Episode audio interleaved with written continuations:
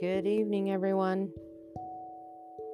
It is October 27th, 2020, and we are doing Ending Your Day Right Devotions for Every Evening of the Year by Joyce Meyer.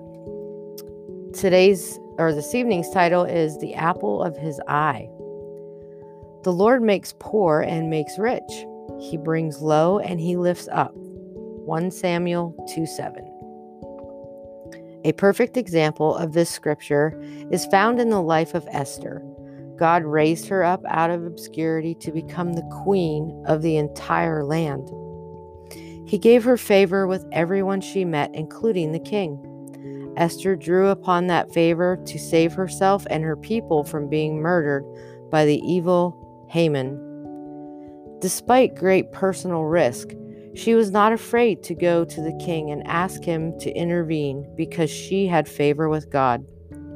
Regardless what circumstances come into your life, believe God for supernatural favor. Despite how hopeless things may seem, God can lift you up.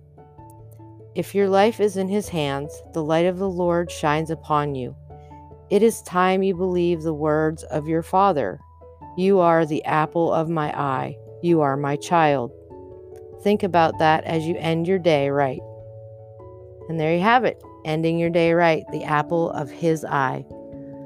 God bless everyone. I hope you had a wonderful Tuesday, and we will speak with you in the morning. Good night.